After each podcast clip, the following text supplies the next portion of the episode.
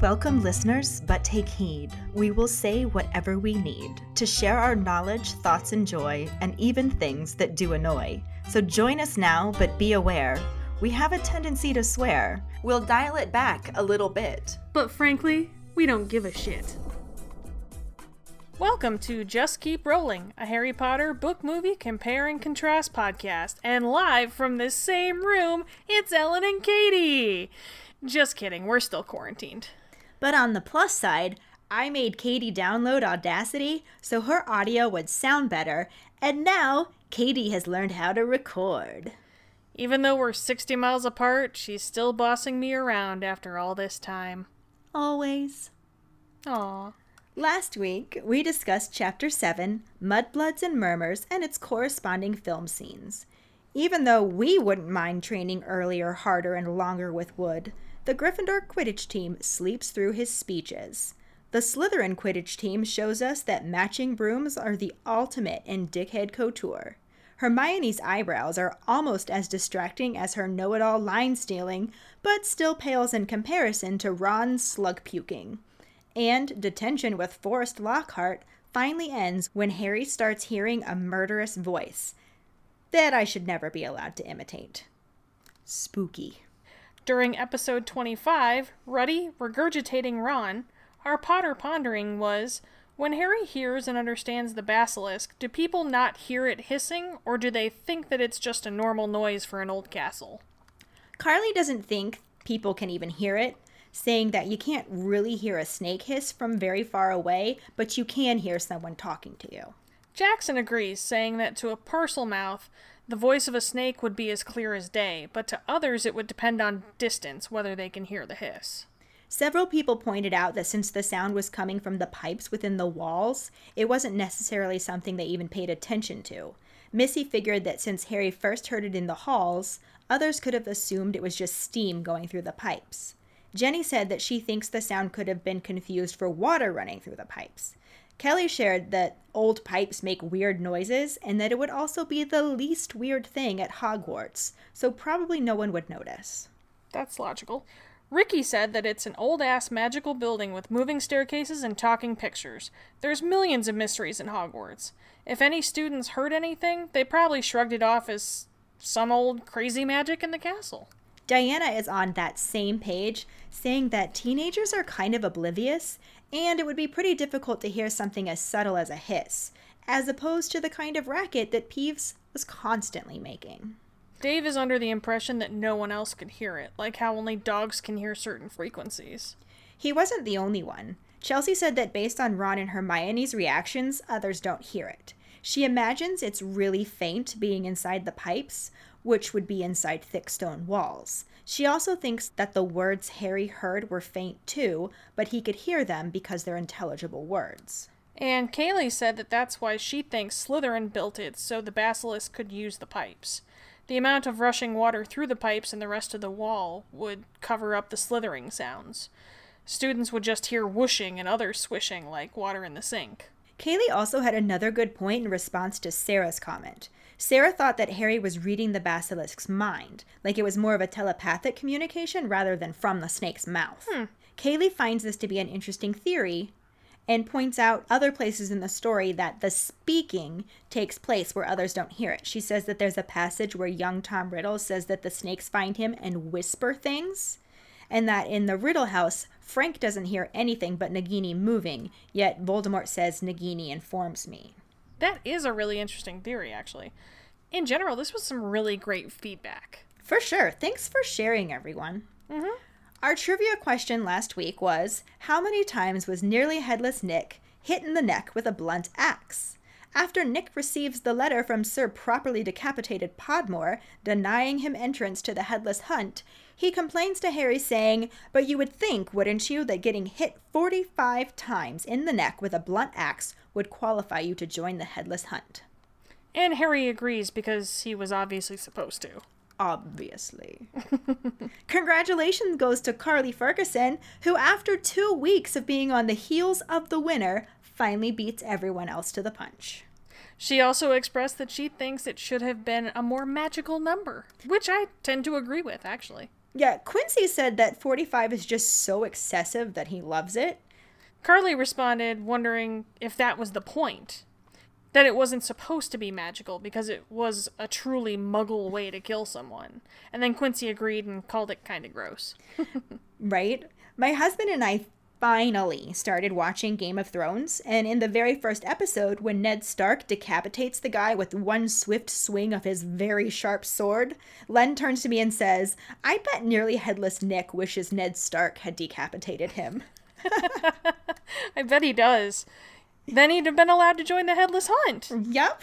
But let's just keep rolling into Chapter 8 The Death Day Party and the corresponding film scenes. Chapter 8 The Death Day Party. October arrives along with a sudden series of colds that keeps Madame Pomfrey busy giving out pepper up potion, which works instantly but causes the drinker to smoke at the ears for hours. It also rains for days on end, though that does nothing to dampen Oliver Wood's training sessions. One rainy Saturday afternoon, after a particularly miserable Quidditch practice, a wet and muddy Harry walks through the corridor and runs into nearly headless Nick, looking very preoccupied. Harry says hello, and each acknowledges that the other looks troubled.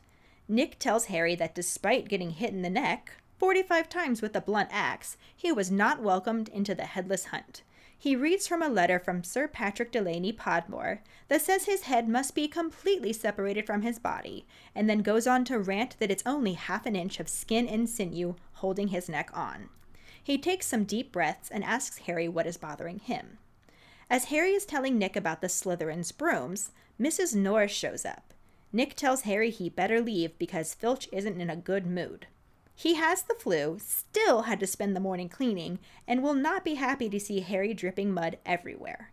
Before Harry can leave, Filch bursts through a tapestry and begins yelling at him for the mess. He takes Harry to his office and looks for the paperwork to write him up. As he's filling out the form, there's a loud bang on the ceiling of the office. Filch yells out, Peeves! and runs out of his office without looking back at Harry. Grateful for his timing and hoping Peeves had done enough damage to distract Filch from Harry, he still decides he better wait for Filch to come back. He sits down and notices a purple envelope with silver writing sitting on the desk. He picks it up and reads that it is a quick spell course, promising to easily teach magic, complete with user endorsements. Harry reads through the rest of the documents and is nearly caught by Filch returning. He shoves the parchment back into the envelope and tosses it on the desk right as Filch enters, looking triumphant and talking about how valuable the vanishing cabinet was. Sure they'd have Peeves out this time. He sees Harry, then notices the quick spell envelope in the wrong spot and turns red. He asks if Harry read it and says that it's for a friend. Harry lies and says that he didn't, and Filch tells him to leave and not to breathe a word of it to anyone. Harry leaves feeling extremely lucky and runs into nearly headless Nick again. Nick tells him that he persuaded Peeves to crash the vanishing cabinet right over Filch's office to distract him. Harry is very grateful and says that he wishes there was something he could do to help Nick with the headless hunt. Nick asks if he and Ron and Hermione will attend his 500th Death Day party on Halloween and tells Sir Patrick how frightening and impressive he finds him, and Harry agrees. Hermione thinks the Death Day party will be fascinating, and Ron thinks it sounds depressing, but they all agree to go. When Halloween arrives, Harry is regretting his promise to Nick, wishing they didn't have to miss the Halloween feast. Hermione reminds him that a promise is a promise, and at seven o'clock, the three head to Nearly Headless Nick's party. He welcomes them mournfully, and they enter the dungeon, which is filled with hundreds of pearly white ghosts. They look around for a while, and then Hermione tells them to turn around so she can avoid Moaning Myrtle, a ghost who haunts the girls' bathroom. Ron notices a food table at the other end of the dungeon, and they head that way instead. The food is rotted, burned, moldy, and completely unfit for live people to eat. They start to walk away from the table but run into Peeves, who tells them he heard them talking rudely about Moaning Myrtle and calls her over so he can make fun of her to her face. She flies off crying as Peeves pelts her with moldy peanuts, and Nick approaches and asks if they are enjoying themselves. They lie and say they are, and Nick says that it is nearly time to make his speech. Before he can, though, the headless hunt arrives on ghost horses. One of them rides right up to Nick and asks if his head is still hanging in there. Nick says, Welcome, Patrick. And Patrick notices Harry, Ron, and Hermione does an exaggerated jump of astonishment that causes his head to fall off. Nick is not amused, and Patrick says that he's still upset they won't let him join the hunt. Harry tries to say that he finds him very frightening, but Patrick cuts him off and says he bets he asked him to say that. Nick attempts to start his speech, but the headless hunt starts a game of head hockey, and no one pays any attention.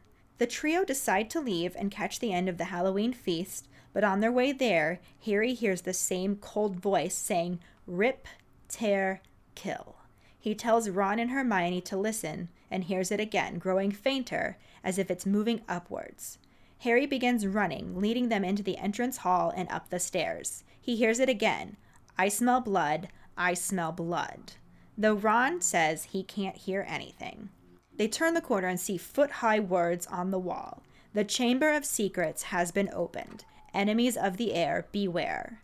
Ron notices something beneath the words and they edge closer. Harry almost slips in a large puddle of water on the floor, but they get close enough to realize that the shadow under the message is Mrs. Norris, hanging by the tail from the torch bracket. She is stiff as a board with her eyes wide open. Ron says they should get out of there, but before they can, all of the students come upstairs from the feast and start to spot Mrs. Norris. The corridor grows silent except for Draco Malfoy, who shouts, Enemies of the heir, beware! You'll be next, Mudbloods. In the movie, Harry leaves detention with Lockhart after hearing the creepy whisper voice. He is walking through the corridor when he hears it again saying, I smell blood. Let me rip you. Let me kill you. Harry walks over to the wall and places his hand and ear against it, following the voice down the wall as it continues to say, Kill! Kill! Kill! Harry hurries after the voice and runs right into Ron and Hermione. He asks them if they heard it, and Ron asks, Hear what? And Harry says, The voice. And Hermione wants to know what voice. Harry explains that he heard it first in Lockhart's office, and again just now. He again hears the voice and says that it is moving, and he thinks it's going to kill. He runs after it with Ron and Hermione on his heels, and they pause when they see a bunch of spiders crawling in a line out a window. Harry points out how strange it is to see spiders act like that, and Ron declares that he doesn't like spiders. They notice a puddle of water on the ground and see words reflected in the puddle. The camera pans up to show us the actual words written on the wall, and Hermione reads them out. The Chamber of Secrets has been opened. Enemies of the heir, beware. She points out that it is written in blood. They then notice Filch's cat hanging by her tail from a torch bracket, and as Harry approaches her, students and teachers arrive from both directions of the corridor. Everyone looks pretty shocked, and Malfoy exclaimed, Enemies of the heir, beware! You'll be next, mudbloods, as he looks right at Hermione. Did you make it through that paragraph of yours? I mean, I I think I need some water after that. I'm feeling a little parched. Yeah. That was a lot. It's That's that creepy whisper you did. Really Whatever. dries the throat. you love my creepy whisper. Better than mine. so, the most obvious difference from book to movie is the fact that the movie didn't even bother making reference to, let alone showing the death day party. Yeah, despite that being the chapter title, the movie section actually starts right after Harry's detention with Lockhart and just streamlined everything else right out of the story. right out of it. The mm-hmm. book starts out mentioning how the weather is getting colder and basically nonstop raining. A lot of people are sick, and Madame Pomfrey is giving out her pepper up potion to instantly cure them. I know we could use a pepper up potion for this freaking COVID 19, man. Seriously, smoking at the ears for several hours is an extremely minor side effect compared to everything else that's been going on. Right?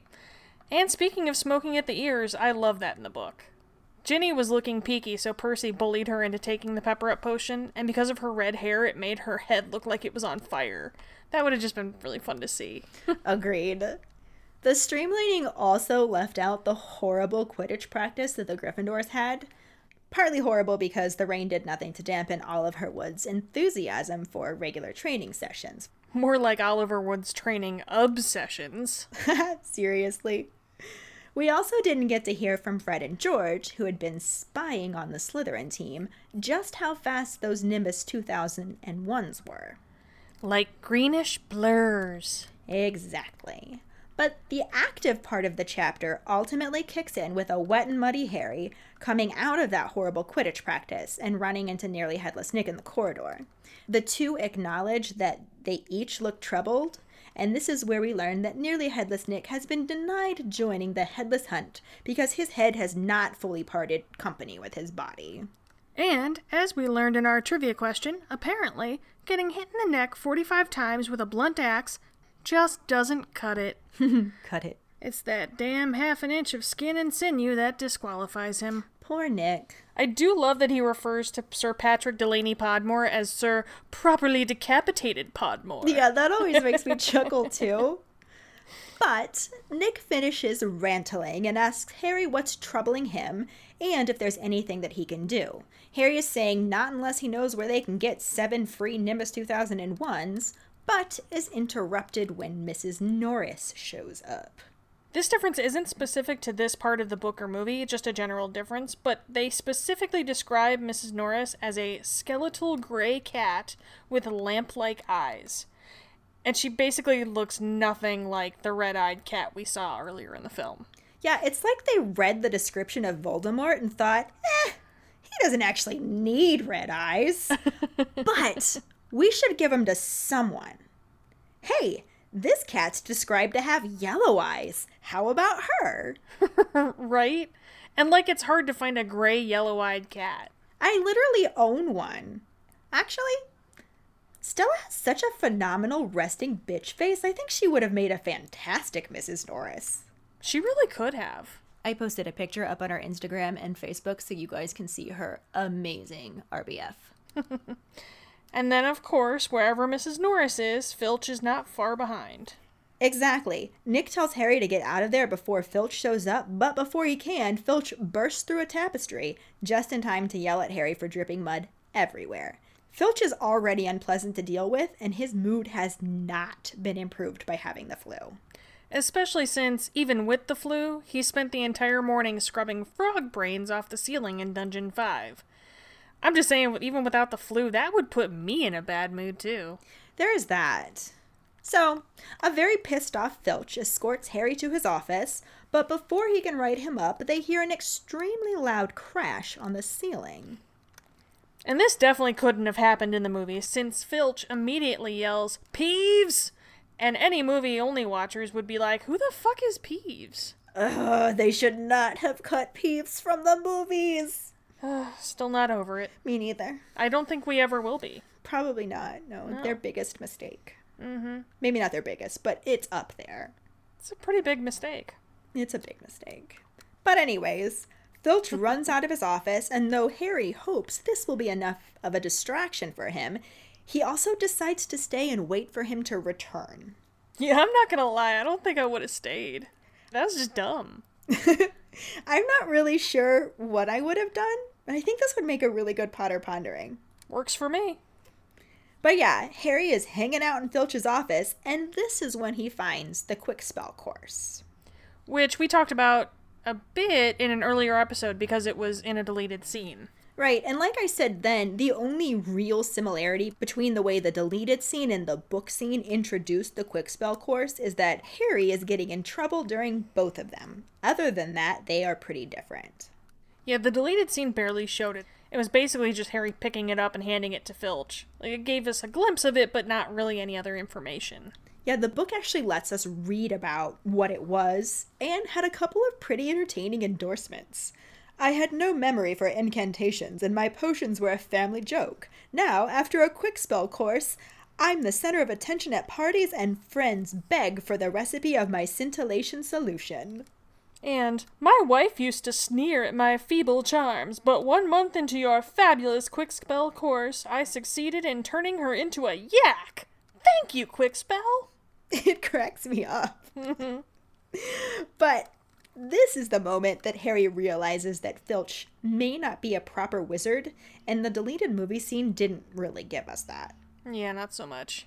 And Harry is so caught up in reading the course that he barely gets it put back on the desk before Filch returns, and even then it's in the completely wrong place. And Filch notices that and starts to splutter. I love that he says it's not his. It's it's for a friend. It's so classic. Right? It's not mine, it's for a friend. So Filch asking for a friend. So Filch is so flustered that he just lets Harry go. And Harry runs back into nearly headless Nick, where he learns that Nick persuaded Peeves to crash the vanishing cabinet over Filch's office. And this is another subtle moment of foreshadowing from J.K. Rowling because this is the vanishing cabinet. And we'll be talking about it a lot more later. Yeah, like like a lot later.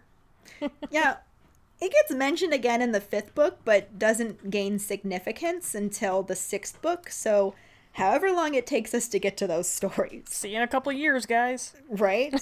but, anyways, Harry thanks Nick and says he wishes there was something he could do to help him with his problem, and that turns into Harry agreeing that he, Ron, and Hermione will attend Nearly Headless Nick's 500th death day party. And the reason for the title of this chapter. I love when Harry tells Ron and Hermione about it. Like, it seemed very on par with the characters that Hermione thought it would be fascinating and Ron thought it would be depressing. Not just depressing, dead depressing. because Book Ron can be quite funny too. Yep. This discussion was all happening in the Gryffindor common room while Fred and George were feeding a filibuster firework to a salamander to see what would happen. And I know that it literally adds nothing to the actual plot, but how amazing would it have been to see this? While I would never complain about getting to see more of Fred and George's antics, I gotta say, I kind of feel bad for the salamander. Like, it ended up emitting sparks and whizzing around the room, and I just, I hope it was okay. Poor little Sally. I think your Slytherin is showing. yeah, I may be more inclined to stick up for poor defenseless reptiles, despite being scared shitless of them. I still think it would have been funny to see. Sounds like your Gryffindor is showing. But it would have been. Not to mention that Percy then screams himself hoarse at the twins, and I don't think we get enough scenes of Percy being Percy. Oh yeah, I think it would have been fun seeing him in one of those moments where he is basically imitating his mom. That would have been great. and I think Chris Rankin would have nailed that scene too. Mm-hmm. But anyways, by the time they actually are going to the death day party, Harry is regretting this promise to go because they have to miss the Halloween feast that everyone else is super excited about. But Hermione says a promise is a promise, and off they go. So, as awesome as it would have been to see this scene in the movie, I bet it would have been a real pain in the ass to do. Like, since they would have had to include hundreds of transparent floating people and whatnot. Yeah, logistically, it probably wouldn't have been the easiest or most cost effective thing to film. Mm-mm. And it honestly doesn't have that many details that are specifically necessary to forward the plot. We get an introduction to Moaning Myrtle, and learn that she haunts a toilet and cries a lot, which is all good foreshadowing, but it's less important for the sake of moving a film forward. Yeah, it definitely would have been a fun opportunity to be completely grossed out by all the rotten food, not to mention watching Peeves be a dick, as usual, and seeing the headless hunt play head hockey. But none of it was strictly necessary to the storyline. Honestly, if they did film this scene, I'd be okay with them leaving out the rotten, moldy, maggoty food because, ew. but after Harry completely fails to convince Sir Patrick that Nick is indeed frightening and impressive, the trio decide to leave and hope to catch the end of the Halloween feast. But on the way there, Harry starts hearing the creepy voice talking about killing again. Wait, wait, wait, hold on. Are we finally talking about something that happens in the movie? let me get let me get my notes. Though as we already mentioned, it does start in with Harry on his own, leaving detention with Lockhart. And he hears a voice and follows it, running into Ron and Hermione and asking them if they heard it too. And and Ron asks, "Hear what?" And Harry says, "The voice." Voice what voice? Yeah, that was a terribly delivered line. Like I love Emma, but that was just voice what voice? That was oh, she rushed through it and just Oh, it was so bad. I'm sorry. I have like secondhand embarrassment over how bad that that line was Aww. delivered. I love it. I you, mean Emma. it it wasn't her best work. but then Harry hears the voice again and runs after it with Hermione and Ron following him, and that's pretty similar to how it happened in the book because he hears the voice and runs after it and they follow him. Yeah, the movie just had the extra step of Ron and Hermione finding him first when they were already together in the book. Plus, they added in the scene of Ron and Hermione and Harry finding the spiders walking all in the line out the window, and Harry Oh, yeah. commenting how it was creepy, like weird. and Ron saying that he doesn't like spiders. Yeah, that Mm-hmm. that actually happens later in the book, so we'll end up talking more about that then. But from here, it lines up better uh, for the last couple pages of the chapter. They turn the corner and see the words up on the wall: "The Chamber of Secrets has been opened. Enemies of the heir, beware." And Harry tries to move closer and slips a little in a puddle of water on the ground. Yeah, the only real difference here is that they round the corner, see the words reflecting in the puddle, and then the camera pans up to show us what it actually says, which I have to say makes a really good visual. Like it's a better visual, really. I agree with you. It was it was just definitely more interesting than like oh look bam words like you got to see the reflection. They had the pan. It just gave a little bit more aesthetic value. Yeah, I agree. Um, but the words are the same as in the book. The Chamber of Secrets has been opened. Enemies of the heir, beware.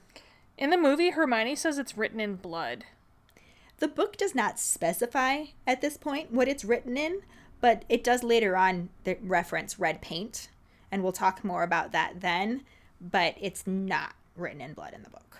I want to know how Hermione can tell that it's just written in blood. Like, did she taste it? Like, who's to say it's not finger paint? Maybe she could smell it. It smells like pennies. But it also makes no sense for it to be written in blood because where did all of that blood come from? right? In the movie, they then notice Mrs. Norris hanging by her tail from the torch bracket, and Harry moves closer to inspect her. Which is pretty similar to the book. When Harry slips in the water, it's because he was moving closer to figure out what the shadowy thing hanging under the words was. When they realize it's Mrs. Norris, Ron says they should get the fuck out of there. I'm paraphrasing. Sorry. Uh, but but before they can, all the students heading back to their common rooms after the feast show up and see what happened. Basically, the same in the movie, except Ron doesn't say, we should get out of here. The students and some teachers all just show up. Then, in both Malfoy shouts, "Enemies of the heir, beware! You'll be next, mudbloods." Though in the movie, little Nazi von Douchebag II is full on staring Hermione down as he says this. Because he's a dick. Because he is a dick. And the scene ends here. Honestly, considering the fact that they cut out the majority of this chapter, the movie had a really good flow. Unlike the last movie where Hermione randomly ends up in the library suddenly knowing all about Nicholas fucking Flamel. Right? Holy shitty segue, Batman. Though the way this did work out, it basically omitted Ron's detention. So the movie lost that fun bit of foreshadowing we had mentioned about the special award for services to the school. They do bring it up later, but we'll talk about that then. That we will. Because there are only two minutes to this section of the movie, there really aren't any new characters to talk about. Uh, we do briefly see Gemma Jones as Madame Pomfrey, but we'll just talk about her later when she actually, you know, does something. Another reason I'm really bummed that we didn't get to see the Death Day party in the movie is because it caused us to miss out on what could have been some amazing classic John Cleese comedy. We actually forgot to mention John Cleese when we saw Nearly Headless Nick earlier in this film, so I wanted to make sure we gave him some love now. He's so fucking brilliant. It kind of amazes me that they got such a big name to play what ended up being such a small role. There are no small roles, only small actors. And one line wonders. Which is basically John Cleese in this movie. Maybe it's part of his British Actors Union contract, like he has to be in every British franchise film. There was a really fun interview where the interviewer asked John Cleese about being nearly headless Nick, and John Cleese responded by saying, You're quite right. I was nearly headless Nick for over 30 seconds in the first, and for less than 15 seconds in the second, so I was briefly nearly headless Nick. I was nearly, nearly headless Nick, you may say. Nearly, nearly headless. How can you be nearly, nearly headless? But that will bring us to this week's Potter Pondering, which is Harry decided to wait in Filch's office until he returned from dealing with Peeves. Would you have waited or would you have bolted the moment Filch was gone? I'm getting the fuck out of there. I'm just saying. So you say. I don't know. I like if I were me, Yeah. I'd probably leave. But if I were Harry, like Filch is not going to forget well, yeah. who Filch Harry knows, is. Yeah, he Filch can find him in a crowd. Mm-hmm. Harry might have a harder time getting away with that. But Yeah, if I was the girl who lived, sure, I'd probably stick around. but if But still, like some people might have consciences that wouldn't allow them to leave yeah, well, those- and like worry about or par- not necessarily consciences. It could just be paranoia. yeah, but those I'm people really are interested. Hufflepuffs, and they're not going to get in trouble anyway. So Well, we'll find out what Carly has to say about this. So Carly would so stay. Don't even lie, Carly. uh, we shall see, won't we? Well, that'll bring us to this week's Sorting Hat story, which is from Missy Mordarski. She is in Gryffindor. Her Patronus is a Swift. The hell is a Swift, by the way? And her wand is Vinewood with a unicorn hair core, 10 and 3 quarters length, rigid flexibility. My love of Harry Potter began in August of 2003. Between my last day of work and my first day of grad school, I had three wide open weeks to move and get settled in my new apartment before classes began. A friend had loaned me her copy of The Sorcerer's Stone, and I was initially reluctant to read it. But she had never recommended a book I didn't like, and since I had nothing else to do, I dove in. I finished it in a day and a half and felt an absolute need to consume more of the story. I ran out and bought The Chamber of Secrets, Prisoner of Azkaban, and The Goblet of Fire. I had moved to a very rural area, and in a span of a couple days, there was a tornado, and my entire apartment complex was surrounded by floodwaters. And if you were around to remember anything about August of 2003, that was when the Great Northeast Blackout took place. With crazy weather and then many days with no electricity, I happily got through all of these books before my classes began. What a dream! No work, no responsibilities, no studying, just reading book after book of this phenomenal series. I finished The Order of the Phoenix by winter break and then eagerly awaited each new book's release. I remember sobbing at the end of The Half Blood Prince when I was living in Maryland. I went to a bookstore at midnight for the release of The Deathly Hallows and read through the night. The Cleveland Orchestra was playing the Lord of the Rings Symphony at Blossom that very next evening, and I was far from the only person, nerd, sitting on the lawn with a flashlight, reading the final book during the performance. I love how reflecting on the first time I read these books brings to mind very specific times in my life and how each time I re experience the story, either through film or audiobook or rereading to my girls, how it creates new memories and of enjoyment and comfort. I love sharing these stories with my daughters and how our love of the series connects us to each other and to others. We've done themed birthday parties, Halloween costumes, movie marathons, trips to Universal Studios, puzzles, board games, Lego sets, knitted scarves, made recipes, and now we look forward to the release of each illustrated book as they come out. From a couple of nerds to another, thank you so much for sharing your story, Missy. Yes, thank you. I am loving hearing stories about people sharing Harry Potter with their kids, specifically their daughters. Like, I can't wait until Ginny's old enough to appreciate them with me. For sure. I do want to comment on just how much of a nerd Missy is.